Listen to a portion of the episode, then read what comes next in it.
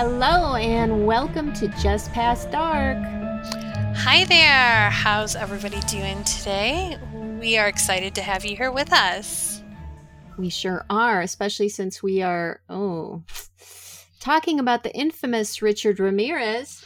Uh, so spooky. Like, he's one of the serial killers that seriously seems creepy.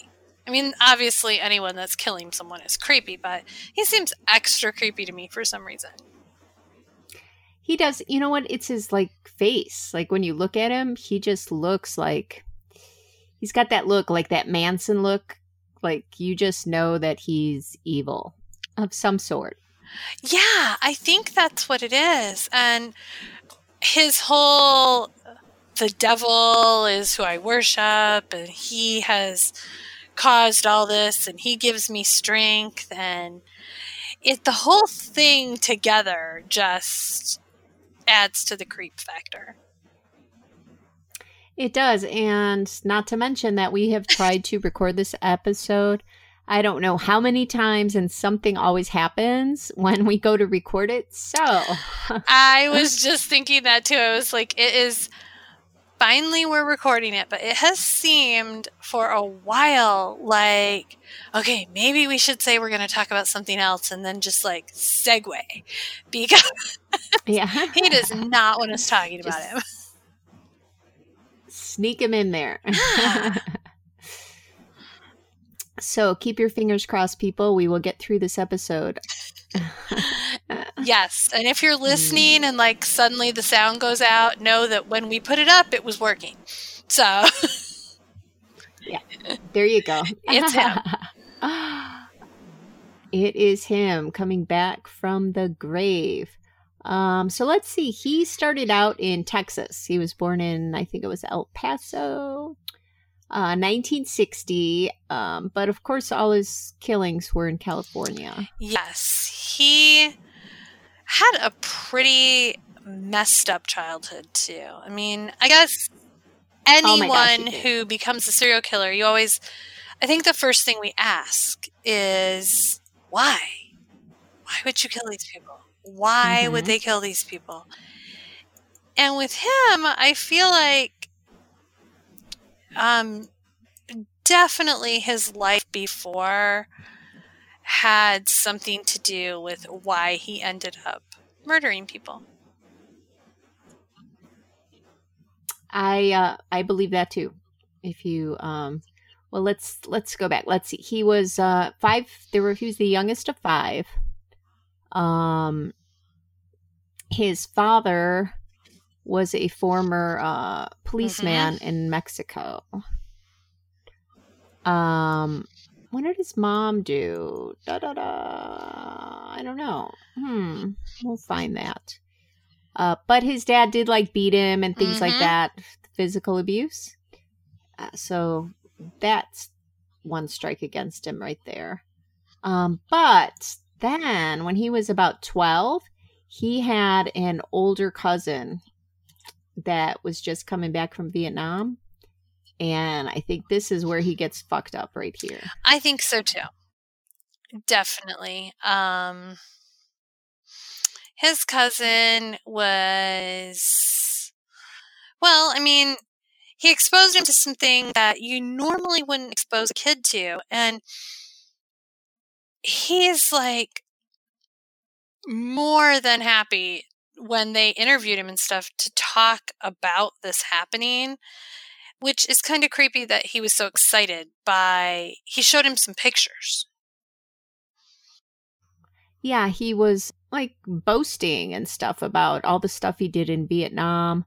He had those the polaroids of the women and some of them he raped. I mean, he's telling this 12 year old kid all of this. Um, some of them are ha- severed heads. Uh, you know all, i don't even want to see this and i'm a grown-ass woman. I I can't imagine a 12 year old kid, you know, talking about this with his cousin saying, Hey, you know, I did this and I did this and I killed this one and I raped this one and posing with these severed heads. I mean, come on. Yeah. And I mean, and then he eventually later on, his cousin actually shot his wife in front of yes. Richard. He shot his wife in front of him. And, you know, I mean, that's the kind of thing that, I mean, there's other people who have, like, turned out normal. Like, they've seen something horrible and they turned out normal. Um, but I think it was that combined with, like, just some general awfulness in his really early life. Just, um, I looked, and his mother worked in a boot factory. That was what I was trying to find. Okay. Um, because they said she was really she was exposed to lots of chemicals when she was pregnant, and all his siblings had like obvious birth defects. So you know something also was going on with him. Yes, that's what it sounds like. So he had all these strikes against him just starting out. Um, let's see, he dropped out in the ninth grade of school. And then um, by the time he was 22, he moved to California. Yes, he, um, I guess when he dropped out, he lived with his sister and her husband for a while, which Wikipedia calls her husband like an obsessive peeping Tom oh, who took him one. with him. so maybe he learned like how to you know, maybe kind of stalk people. It sounds like it. Yeah, cuz he I mean, especially if he took him with him, you know, to to go on his peeping Tom exploits, I guess would be a good one. then um yeah, then he's definitely so he's got a fucked up brother-in-law, a fucked up cousin, and his dad messed him up. Doesn't sound too good. Yeah, just a whole lot of really bad stuff going on and then like you said he went to he he left and went to California when he he was like I think they said he was like 22 when he left and went to California. So he was still doing some other kind of crazy stuff in Texas until he left. Well, yeah, they said like he worked at a local hotel or something and he used to rob people while they were sleeping. That takes balls. I'm sorry, but yes, to just go in uh, into you know, like, oh, Holiday Inn. It was Holiday Inn. So imagine somebody, you know, you're sleeping and somebody is using the key and they come into, yeah, I mean, that really takes a lot of balls. I would never do that. No, that's crazy. I mean, it's one thing. I mean, not that I'm advocating for like robbing people. Okay? No. I don't mean that this way, but to break into like an empty hotel room, like while the tourists are out doing whatever, and you're like the cleaning person, you go in, you steal. That sucks. It's wrong. Don't do it. But that's, you know, not the same as going in while they're in there asleep and robbing them. Right. Exactly. And I think about what he must have learned about how to be quiet and how to get in and out without being caught because he did it enough that they didn't even fire him until someone came in and caught him trying to rape their sleeping wife. Like, he didn't even get fired for stealing. But yeah, attempting to rape his wife, and then the guy, the husband, like beat the crap out of him um, but then they had to drop the charges because they lived out of state. So they weren't going to come back to testify. That's crazy. Mm-hmm. I mean, for them to just be like, okay, this is this is fine. That's we're gonna we're just not gonna come back. We're glad it's over and we don't want to do it. Yeah. I mean, for let's forget about it, right? So okay, so then we jump to when he's 22, so that would be what so 1982 is when he moved to California, looks like. And then he committed the first murder in 84. So two years. So um, maybe something something must have triggered him. I mean, for him to last two years. Yeah, it has to have for him to be able to suddenly start in. You know, I mean, he gets there and it took him a while though before he started doing anything. And they don't have a lot of information, probably because he just kind of got to California and blended in. I mean, it was the early 80s, which, okay, I have to tell you, this freaks me out all the time because I was alive then. And yes. you know, when you hear about like Charles Manson and stuff, and you're like, that was awful, but it was a long time ago because it happened before I was born. And so, but Ramirez happened while we were here and and I was like of an age to be paying attention and thinking about things. I was like 12. I mean, I was still a kid, but that's you know, old enough to I mean, not that I was paying attention to it. I wasn't. I was like riding my bike. But still it it, it always amazes me that it wasn't that long ago. I mean, he was still alive until 2013 wasn't that long ago. And that's really awful. yeah, it is. Um ugh, it's just yeah, it's scary. And and, and you know there's lots of weird stuff going on in the world and but yeah, he is one from our time. You're definitely correct. And again, I was just like you. I was out riding my bike, wasn't paying attention. But yeah, I mean, this little girl was only nine, the first one, and that's younger than us at that age. So that's fucked up. Yeah, and um, but they didn't realize he wasn't attributed to killing her until years later because they. Let's see, she was nine. Um, Mei Long, Long. I mean, I know I'm bad with names. Don't kill me. Um, yeah. and uh, he killed her in the basement of the hotel where he was living. Um, this was in San Francisco, um, but he did rape her and beat her before stabbing her to death, and then he hung her from a pipe. So they're saying this was his first known killing. So it's possible he did do something before that, but it wasn't until 2009 when they ran DNA for some reason and it matched him. Yeah. And kind of really scary thing about that is it matched him, but then they disclosed years later in 2016, like after he's dead, that they had evidence that there was a second person there while he hmm. killed her. They had a DNA sample that was his and one that was not his. They haven't said who it is. They say the person was a juvenile.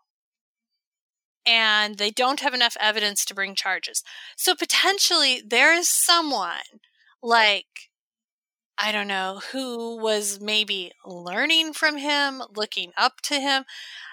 God only knows what was going on, but they were a juvenile at the time.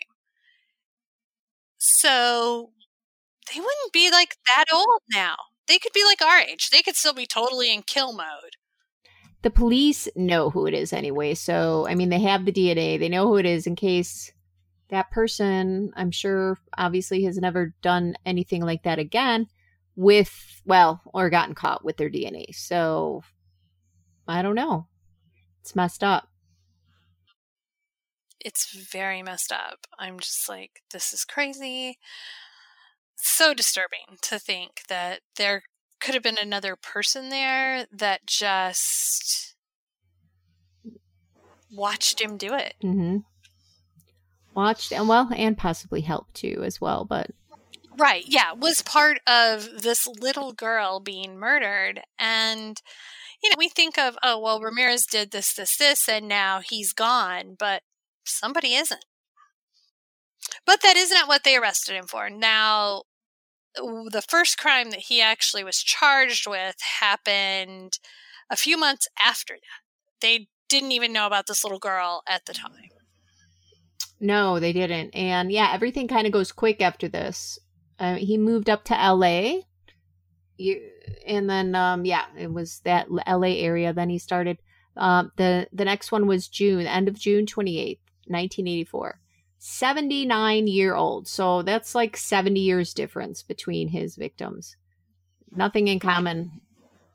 And I have to you have to think that must be have made it really hard to find a it, pattern. Ridiculous. I mean, I can't even imagine the police back then are like, uh, uh, you know, what the fuck? It's like men, women, different ages, kids. I, it's it doesn't add up.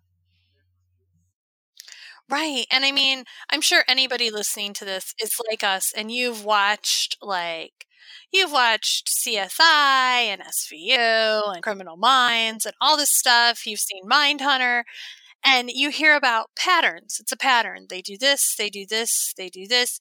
You know, Ted Bundy was looking for women who looked like this. He was, you know, and with Ramirez, when you read about the people he killed, and we're going to, you know, give you at least an overview of everybody, you're going to hear that it was like 9, 79, 50, 22. You know, it just was crazy. And how they ever caught him is is pretty amazing because it's so different. It's so many different things. So I'm just wondering if because a lot of them happened while um you know, he also stole from them. So I'm wondering if he just went in there initially with the intention of stealing. And then once he was in there, you know, his mind got all fucked up. He started hearing voices. He started something, you know, and then he just totally did a 360 and obviously, you know, did really, really, really bad things. you know, I don't know. And it's so hard to say because he's he literally was not any help. He said he was all hail Satan. He said the devil protected him. I read that he told them at one point it didn't matter if they said they were putting him to death because the devil would never allow them to kill him. And interestingly, that's exactly what happened. I mean, not the devil, but they never put him to death. He sat on death row forever, but they did not put him to death. He died of cancer. Um, so yeah, 79 year old Jenny Vincow. Um, this was in LA. She lived in Glassell, Glassell, Glassell Park. Um, he repeatedly stabbed her while she was sleeping. He slashed her throat so deep that it, she was almost decapitated. Crazy. Um, and then yeah, they found Ramirez's fingerprint on the the screen when he removed it to gain entry into her bedroom. Yeah. He didn't even care. He wasn't wearing gloves. He was like, whatever. But he literally kept saying stuff like that the, you know, the devil would protect him and he never worried about it. And it was I mean, the the next murder was a while later, but then it got like bam, bam, bam, bam, bam. Like the next one wasn't until March of '85. So for something between June and March, he wasn't killing people. I mean, he moved a little further north in California, but not a whole lot. I'm and on March 17th, 85, he attacked a 22 year old named Maria Hernandez in Rosemead, California. Um, he they said he shot her in the face with a 22 caliber handgun after she pulled into her garage but she survived because the bullet ricocheted off the keys and she had the keys in her hands. She put her hands up to protect herself. The bullet ricocheted off them. Her roommate, a 34 year old guy, heard the gunshot. Oh no, a 34 year old girl, but her name's Dale. So whatever. Anyway, um, she heard the gunshot and hid when she saw him come into the kitchen. I'm super glad it was a girl because I was like, really? The dude hid? What it was. He should have jumped him. So she hid, and I know that's sexist. Like the guy can hide too, but um and of course, if it was like my son, I would be like, you hide and get out. Let them kill that girl. But um So it was a girl and she hid, but when she popped her head up to like see where he was, he shot her right in the head. Oh, because he saw her. Ah. Um, and within, and then he like took off. And within an hour, he had pulled a 30 year old woman out of her car in Monterey Park, California, shot her twice with the 22, and run, and then like ran away. And so, two murders and an attempted third in one day got him like tons of media wow. attention. And they started calling him the walk in killer, the valley intruder, and described him as curly haired with bulging eyes and wide spaced, rotting teeth, which sounds really gross. But yeah, three people in a day. So then it looks like he took a little break, 10 days. Uh, March 27th, 85. Then he entered another home, but he previously burglarized that same home a year late, uh, a year earlier. I'm sorry, and that was in Whittier, California. Um, they're saying it was approximately 2 a.m. He killed uh, the sleeping Vincent Zazzara, who was 64 years old gunshot. Now he's moved on to gunshot to his head from a 22 caliber again. Uh, and then his wife was 44. She woke up from the gunshot and Ramirez beat her, bound her hands while demanding to know where the valuables were. Um, then he ransacked the room. She escaped her, whatever he had her tied up in. She retrieved a shotgun from under the bed, but it wasn't loaded. Oh man. Oh, I was gonna be like, yes, go Maxine. Yeah. so that pissed him off. um, of course. And then yeah, so he shot her three times with the twenty-two. Uh, then he not only that he got a large carving knife from the kitchen and decided he wanted to mutilate her body by stabbing her several times. Ugh, then he gouged out her eyes and placed them in a jewelry box and then he took that with him. Which, you know, obviously he snapped. Like, it's crazy that he just was like, okay, shooting. Oh, bitch, you're going to point a gun at me. Now I'm going to dig your eyes out. He like flipped out. Yeah. And then uh, when they did do the autopsy, it was determined that all the mutilating that he did was post mortem. He did leave pair of footprints from a pair of Avia sneakers. Okay, I've never worn those. I have. Nope, not me. I have some of those. They're like orange. Mine are like orange and aqua blue. So hopefully his were not those colors. Um, yeah, he left uh, his footprints from the sneakers in uh, the flower beds. Uh, the police photographed them, they cast them, and that was basically the only evidence that they had at the time. Um, but they did match the bullets from that scene to those from the previous attacks. Um, and that's when I believe the police realized that a serial killer was at large. Yep. March 27th. Yeah. So they went, okay, this, these match, because he was using his 22. And it sounds like he used it a few times. So, um, I I don't think, and and I think we're having the problem also of in California at that time there were a few different serial killers operating at the same time. Um, yeah, and they got they called a couple of them Night Stalker because I think they weren't really certain who was doing what for a while.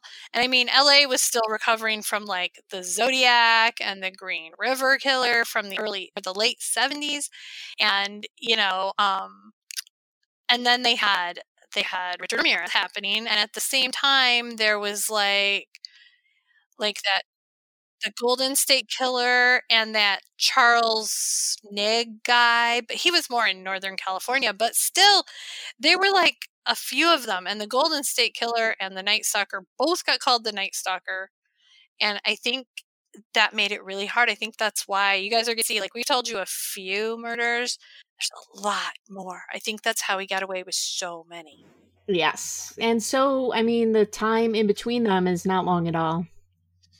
Yeah, they had no chance because that, um, what Darlene just talked about happened in March of 85. And then May 14th of 85, he went back to Monterey Park, which is where, if you remember, in March in mid March, he had yanked a woman out of her car and shot her.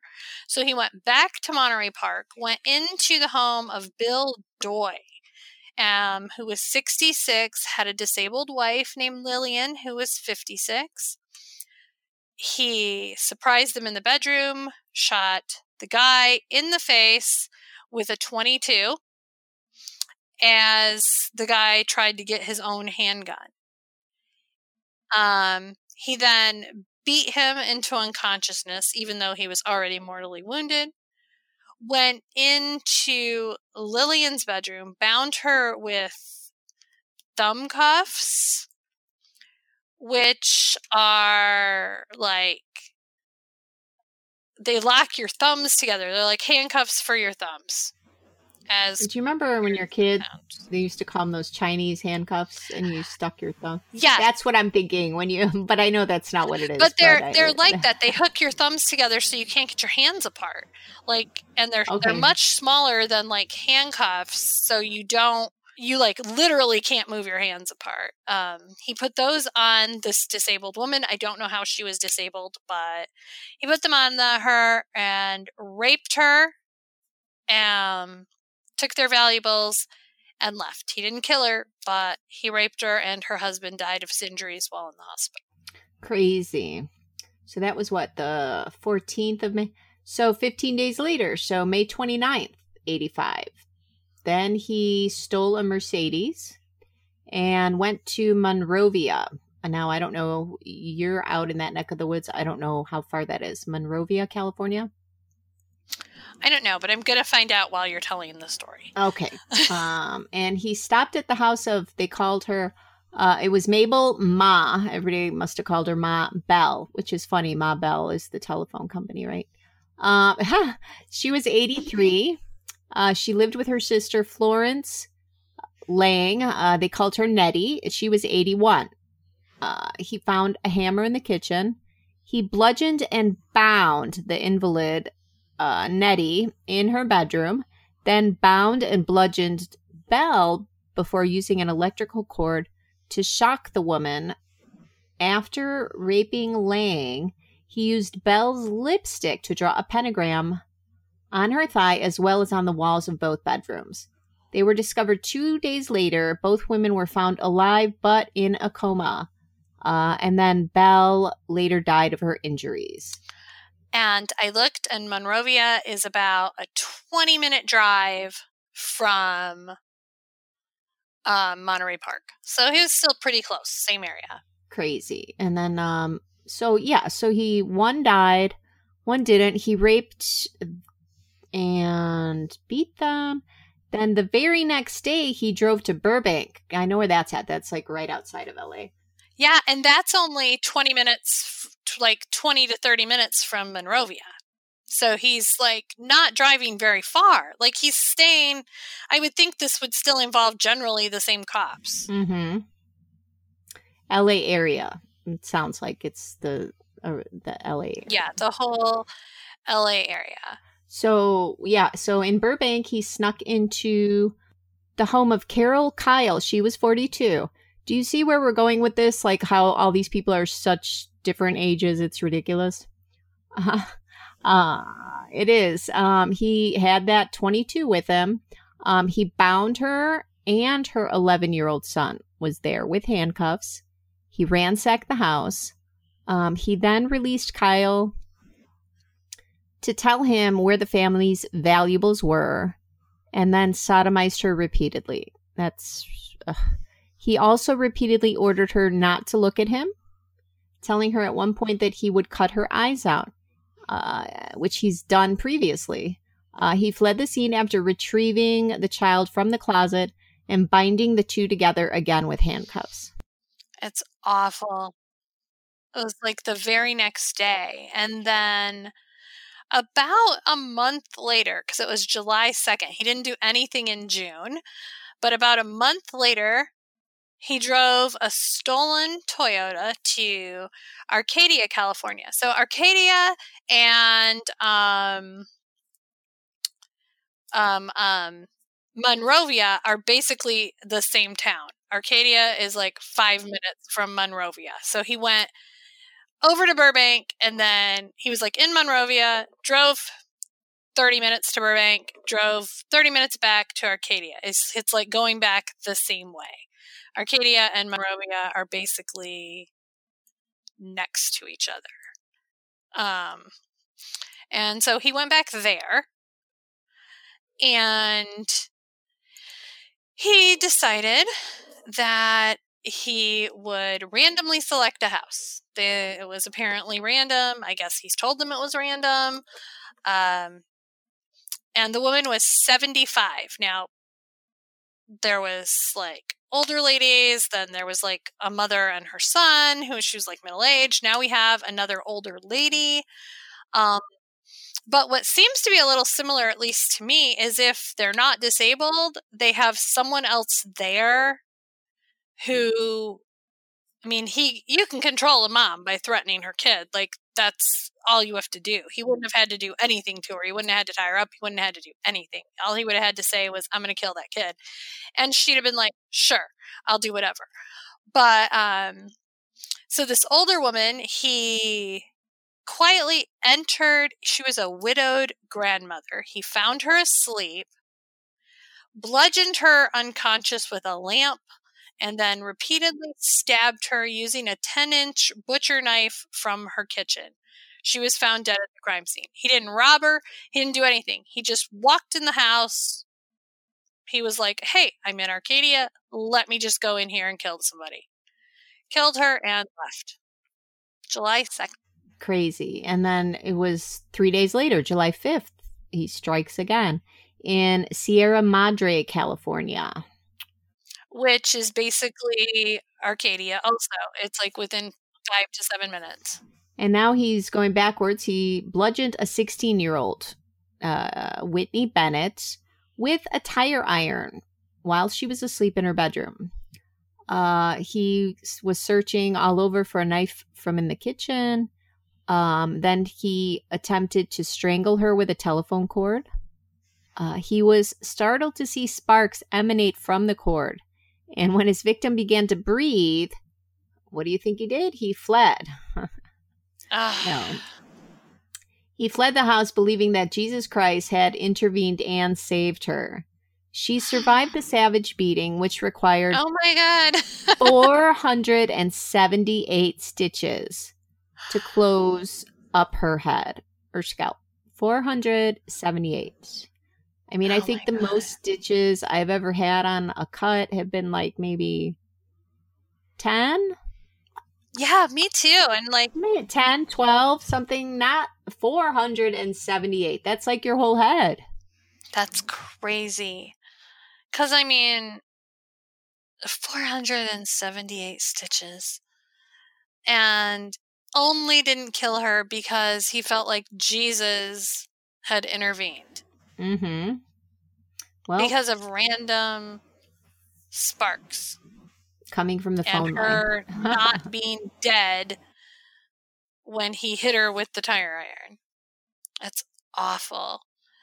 Now, two days after that, apparently, though, he didn't think Jesus was pissed at him or anything enough to stop because two days after that, he burglarized the home of Joyce Lucille Nelson, 61. So from 16 back to 61 in Monterey Park. Now, Monterey Park is like 20 minutes away, half hour away.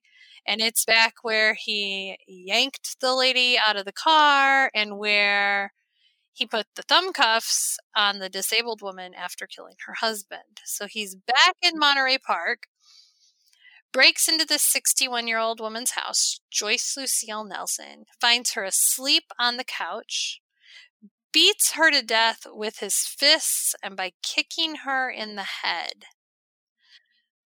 Hard enough that a shoe print from his Avia sneaker was left on her face. And then he left, cruised a couple other neighborhoods, came back to Monterey Park, went into Sophie Dickman's house, who was 63, assaulted her, handcuffed her at gunpoint, attempted to rape her, stole her jewelry. And when she swore to him that he had taken everything of value, he told her to swear on Satan before leaving. Crazy. Crazy. Um, then he jumps to, he takes a couple week break. Uh, July 20th, 85. Um, he purchased a machete. Oh, great. Uh, yeah, Oh, before jeez. driving a stolen Toyota to Glendale. Now I know Glendale is like next to he's backtracking by Burbank.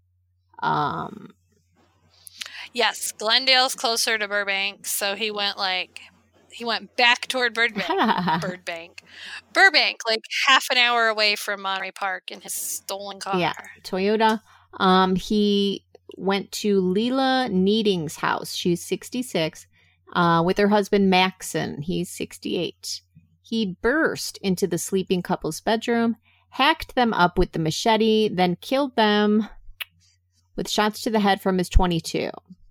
Um, after that, he further mutilated their bodies with the machete before robbing the house of the valuables that he could find. Um, then he went and quickly fenced the stolen items. After he did that, he drove to Sun Valley. Uh, that's in the LA area as well. Um, at approximately 4:15 a.m., he broke into the home of the Khovananth family. He shot the sleeping um, Wrong Khovananth in the head with a 25 caliber. So he's got another gun, killed him instantly. Then he repeatedly raped the wife, um, Somkid. Somkid Khovananth. Uh, he beat, sodomized her. Uh, he bound the couple's terrified eight year old son before dragging the mom around the house to reveal the location of any valuables. And as she was, you know, pointing him out, he was stealing them. During his assault, he demanded that she swear to Satan again um, and that she wasn't hiding any money or anything from him. Oh my gosh. And then what? 17 days later? He drove on August 6th, he went to Northridge, California, which is still in that same area. It's about 20 minutes from Sun Valley and even further away from like Monterey Park and Sierra Madre, where he did a bunch of his killings. Now he's moving further out and he's in Northridge. He broke into the home of Chris and Virginia Peterson. And this is a young couple. He crept into the bedroom, startled Virginia who was 27, shot her in the face with a 25 caliber semi-automatic handgun. He then shot Chris in the temple and attempted to flee. But Chris fought back while avoiding being hit by two more shots during the struggle before Ramirez escaped, and both of them survived their injuries somehow. So maybe that's what it is. So maybe he he does the older or younger because I was as soon as you said that that the they were a younger couple, she was 27. Um I'm thinking this guy probably kicked his ass and yeah, he he doesn't get as much conflict with older people or, you know, kids. Maybe that's what it was all about for him. Maybe, maybe it was they weren't as likely to fight back. And maybe sometimes he, I don't know, did he want the younger people to fight back? Maybe? I don't know. I guess we will never know. So that was when? The August 6th? And then two days later, August 8th, he drives a stolen car to Diamond Bar, California. Uh... Which is way over an hour away. And it's like back, it's back toward Burbank and Arcadia and stuff, but it's even further. It's like over by Pomona and like that kind of thing. So it's like over an hour away. It's like he went past Los Angeles. Now. So he goes to the home of forgive me for the mispronunciation. Uh Sakina Abowath. She was 27 and her husband Eli uh, Elias, I don't know if they're pronouncing it like that, Elias, Elias. Uh he's 31. Okay, so it's another younger couple. Uh sometime after 2:30 a.m., he entered the house went into the master. He instantly killed the sleeping husband. Okay, so he took care of that right away with a shot from the head, uh, to the head from a twenty his twenty five caliber. He handcuffed and he beat the wife while forcing her to reveal the locations of the family's jewelry, as he seems to do quite a bit. Uh, then he brutally raped and sodomized her. He repeatedly demanded that she swear on Satan, that she wouldn't scream during his assaults. Then the three year old son entered the bedroom. He tied the child up and he continued to rape the mom. That's. Uh, yeah, after he left, it is. It's sickening. Um, after Ramirez left the home, she untied her son and sent him to the neighbors for help now crazy. What happened is he's been doing all this in generally the same area. I mean, we're talking like half an hour here, seven minutes here, 30 minutes here, an hour here. But when you're looking at crimes, it's all the same place. It's all Los Angeles. And he's been following the media coverage of his crimes. So he's like, all right, I'm out of here. And he went to the San Francisco Bay Area, which is like seven hours away. Um, and 10 days later, he walked into the home of Peter and Barbara Pan. This is an older couple again. Peter is 66, sleeping. He shoots him in the head with a 25 caliber handgun, then beats and sexually assaults Barbara, who's 62, before shooting her in the head and leaving her for dead. At their house, he uses lipstick to scrawl a pentagram and the phrase Jack the Knife on the bedroom wall. When it was discovered, the ballistics and shoe print evidence from the Los Angeles crimes matched the Pan crime scene. San Francisco's mayor, Dianne Feinstein, divulged the information in a televised press conference. Okay, so she like completely like blabbed that. Like he does this, and she announces, This guy is the same guy. And the detective get pissed because they're like, What the fuck? So they knew he would be, because they knew he was following media coverage. And it gave him the opportunity to destroy crucial forensic evidence. He was watching, they were right. He dropped his size 11 and a half Avia sneakers over the side of the Golden Gate Bridge that night and remained in the area a few more days before heading back to Los Angeles. Ah. So, yeah, I guess if I was a detective, I'd be pissed too. But I understand she's like, hey, be on the lookout. You know, I could see both sides. Yeah, I mean, uh, as a person, I would have wanted her to blab because, like, I want to know. But as a detective, I can see where it would be like, the fuck are you doing? You've just told him that we know it's him. You've let him know that he's doing something that we're following. Crazy. So, yeah, you're right. He went back um, to the LA area. So it's six days later, August 24th. Didn't take him that long. Uh, it says he traveled 76 miles south of LA in another stolen uh, orange Toyota to Mission Viejo. Uh, that night, he got to the home of James Romero Jr., who just returned from a family vacation uh, to Rosarita Beach in Mexico. His son, 13 year old James Romero III, happened to be awake and he heard Ramirez's footsteps outside the house. So, thinking there was a prowler, James went to wake his parents and Ramirez fled the scene. He then raced outside and noted the color, make, and style of the car as well as a partial license plate. Uh, then Romero contacted the police with the information, believing James had chased away a thief. So that was good. That was real good. yeah, definitely very good. And right after that, same area, I'm assuming, because we don't have any notes that he left or went anywhere.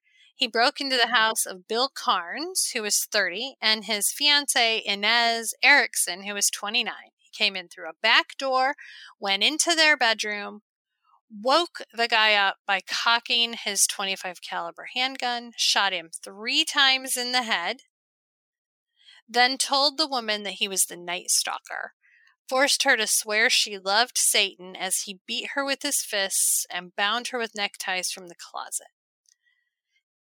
He then stole everything he could find, dragged her to another room to rape and sodomize her, demanded cash and more jewelry, and made her swear on Satan that there wasn't any more. Which, I mean, I know, but look, dude, it doesn't matter if they swear on Satan or not. They could still be lying. But sure. He seems like really intent on if you swear on Satan, you're telling the truth. But this dragging people around. And before leaving, he told her, Tell them the Night Stalker was here. She untied herself, went to a neighbor's house to get help for her severely injured fiance, Surgeons removed two of the bullets from his head and he survived his injuries. Oh, good. Yeah, very good. Crazy. Um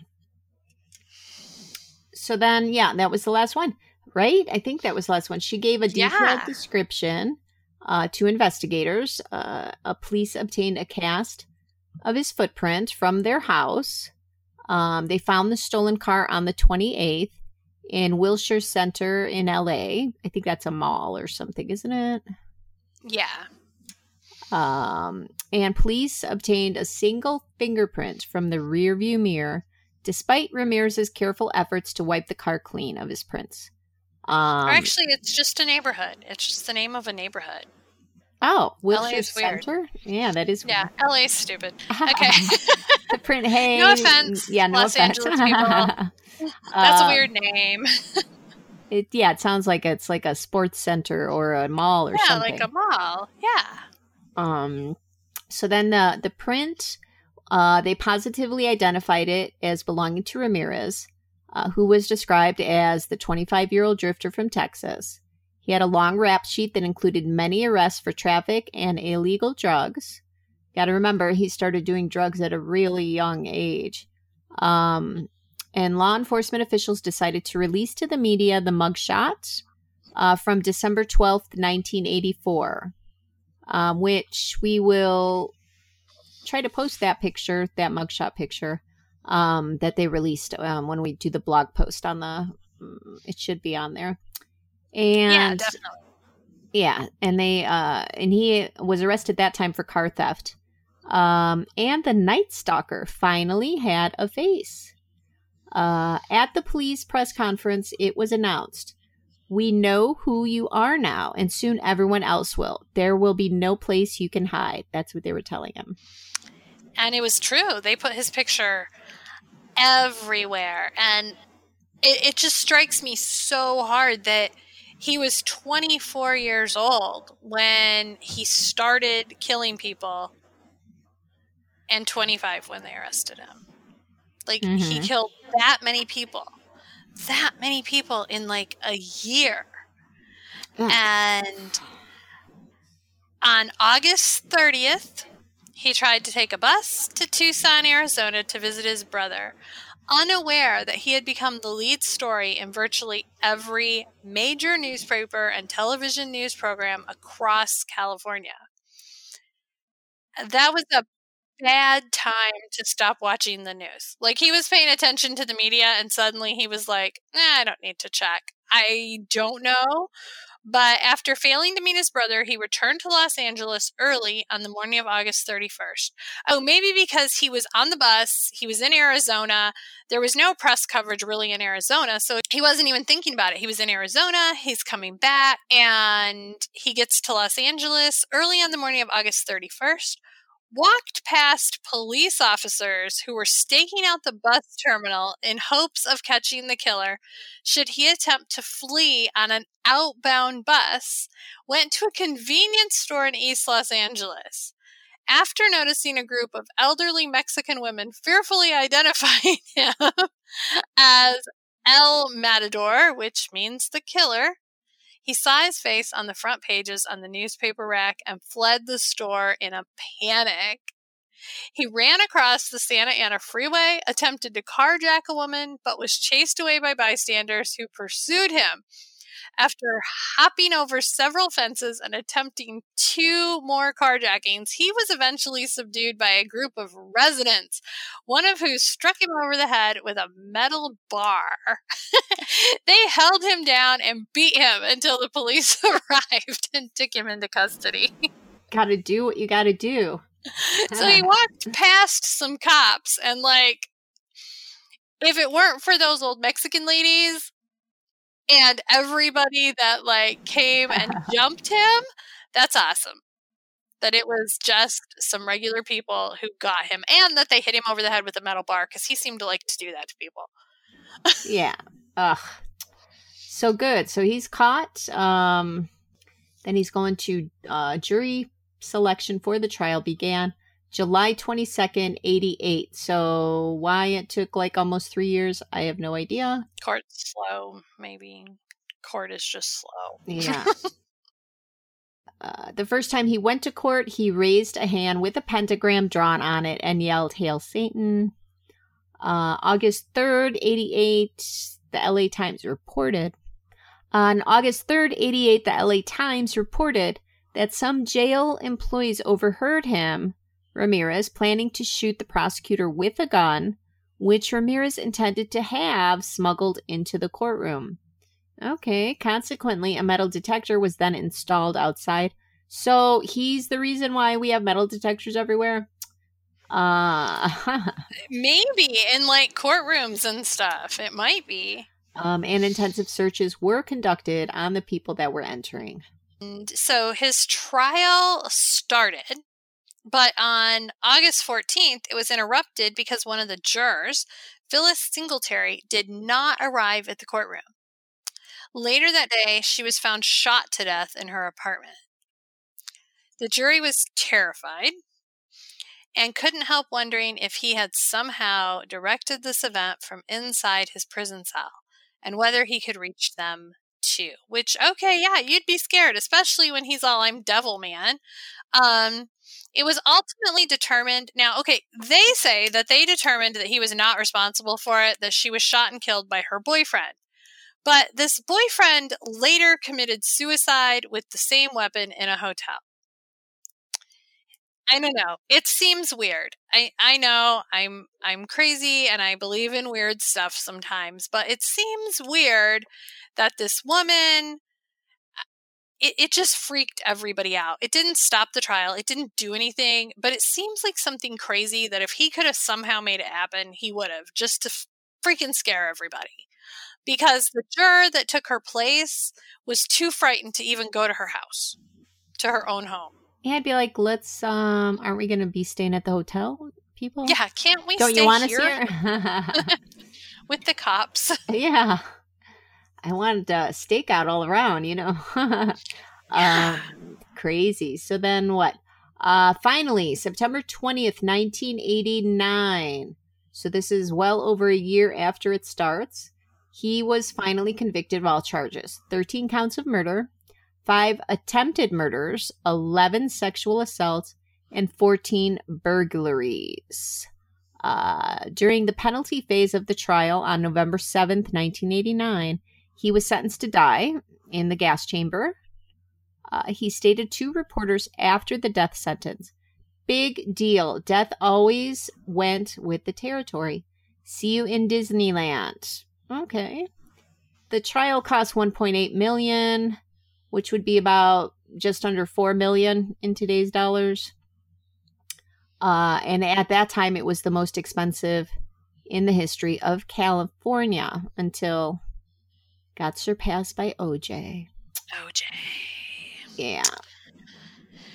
Now, again, we have now he was nothing like um any of the other serial killers except for the fact that there are some crazy people who decided that he was super handsome and mm. they were fans and they decided to write him letters and pay him visits. Of course. If you're a woman who wants to do this, as a currently single, like middle aged woman, let me just say, don't. You're fine. you don't need him.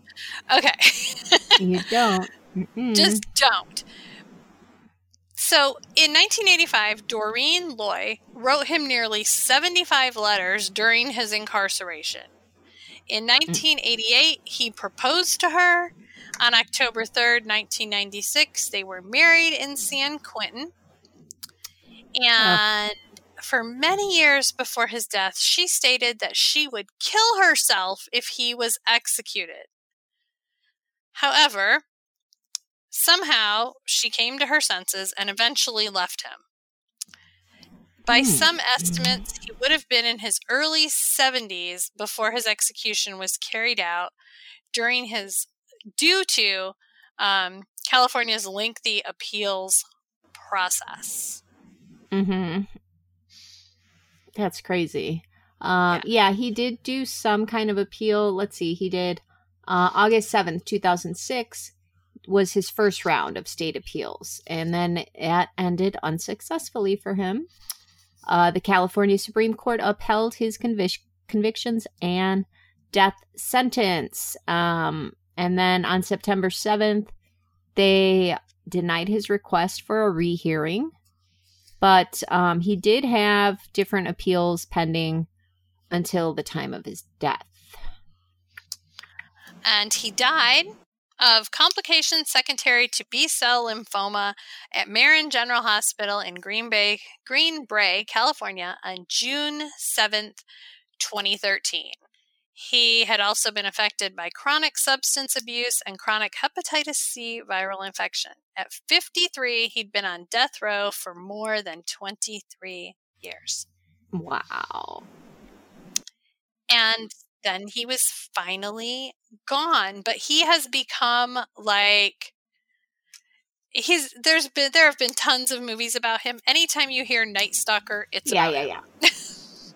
because they've now made him the Night Stalker. The other serial killers who were operating at the same time are now like the Golden State Killer and things like that. They no longer um, there's the East Area Rapist. They they no longer call anybody the Night Stalker, but yeah, and like yeah, there are um, a couple different movies, uh, Night Stalker, The Night Stalker, and as we know, the current American Horror is got him in there. Which, if you're watching that, the dude playing him looks so much like the pictures of him that I just, I'm like, I hope this guy doesn't really look like this in real life. I, I hope they have made him look more like this man because otherwise, like, people who meet him are going to be like, you're creepy and you look like Richard Ramirez. So like I had to look him up to make sure. He does not normally look like him. Thank goodness. But he looks so much like him. It's kind of disturbing. Um, but I read now. See, that was the one I did. There was a couple seasons of American Horror I didn't watch. Hotel was one of them, and apparently Ramirez they featured him also in that Hotel, the fifth season. They huh. did the hotel. It's weird, but it ends up being a bunch of serial killers that come dead serial killers who meet on Halloween. Oh God! who meet on Halloween night in the hotel at the hotel to have dinner and cause general mayhem. And, you know, one is like H.H. H. Holmes, one is Jeffrey Dahmer. Um, there's a bunch of them. One is um, Aileen Wuornos, and one is Richard Ramirez, who's the Night Stalker. Oh, and even in maybe. that, with all of them, he is super creepy. Ah, he is like yeah. Maybe I should go creepy. back and watch. maybe I should go back and watch that one, the fifth season. Yeah, once you get past like the vampires and like the you know the weird studded strap-on thing, it gets better. You just have to get past some of that, the craziness that it starts with. right, right, right. Um, apparently there was also um a man in London that they called the Night Stalker too. Hmm. Didn't uh, know that, but he was a serial rapist as well. Um, so yeah, so it's um, obviously we just touched on them, you know, briefly. Um, you told me, which I didn't even look up. I just thought of it now again that um, Sean Penn was in jail had said something yes! about that. Oh my gosh, yes. So I was reading, you know, because we've been like looking into this and we keep trying to, um, you know, talk about this dude.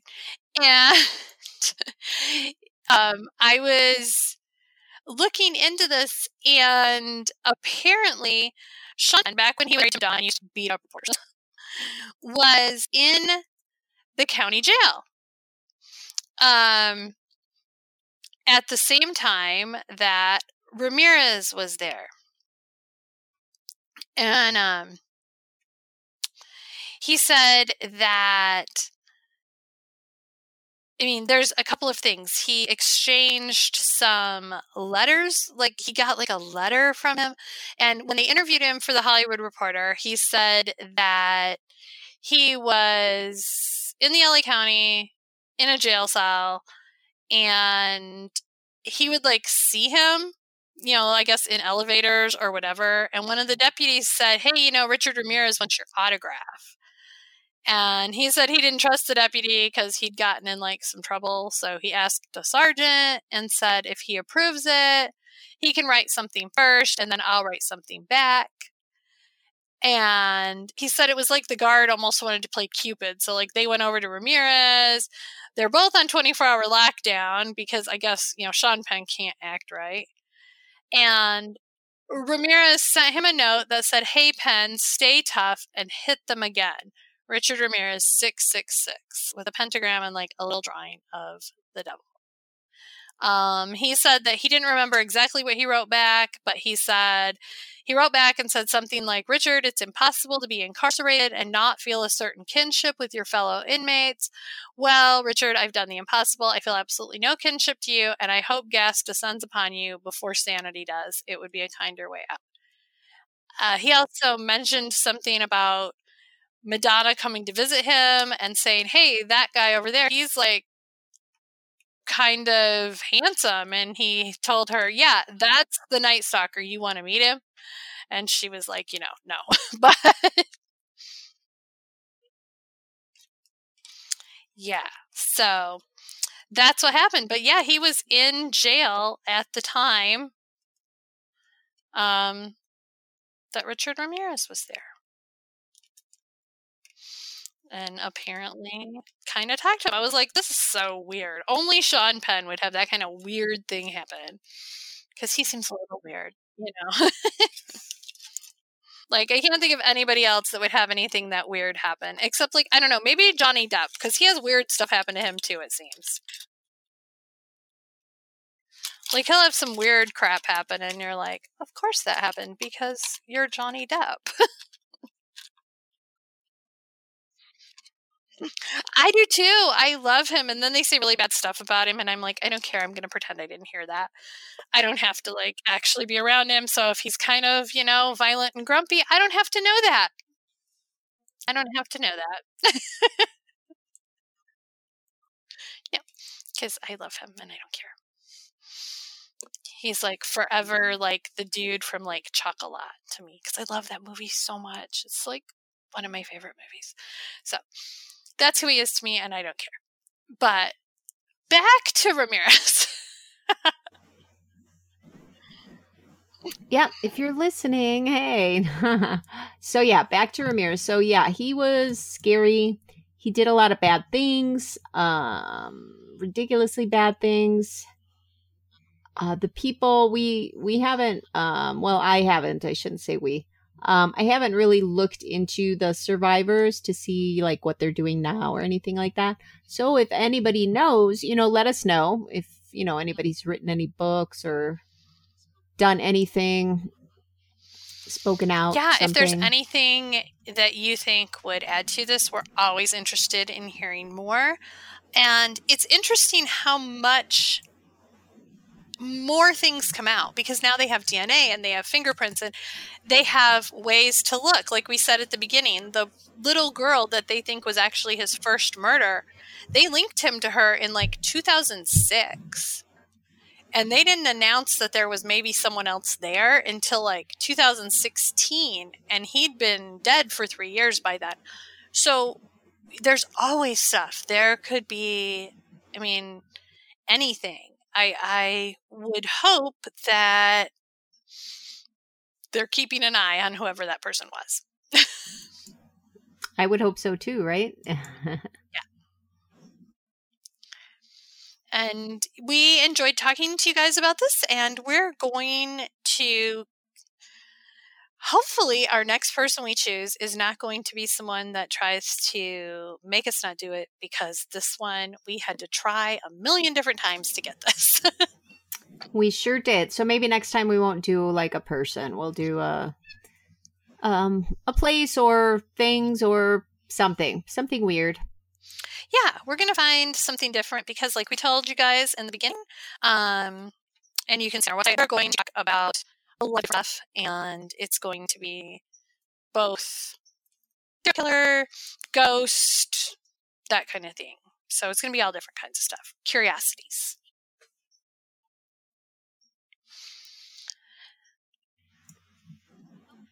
Okay, so I guess we are done. Mr. Ramirez, the Night Stalker, can get locked back in his box.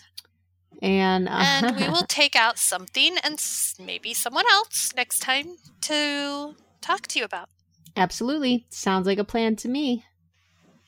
So we will see you next week. Or, well, you'll hear us. Yeah, we, we won't actually see you. That would be a little creepy.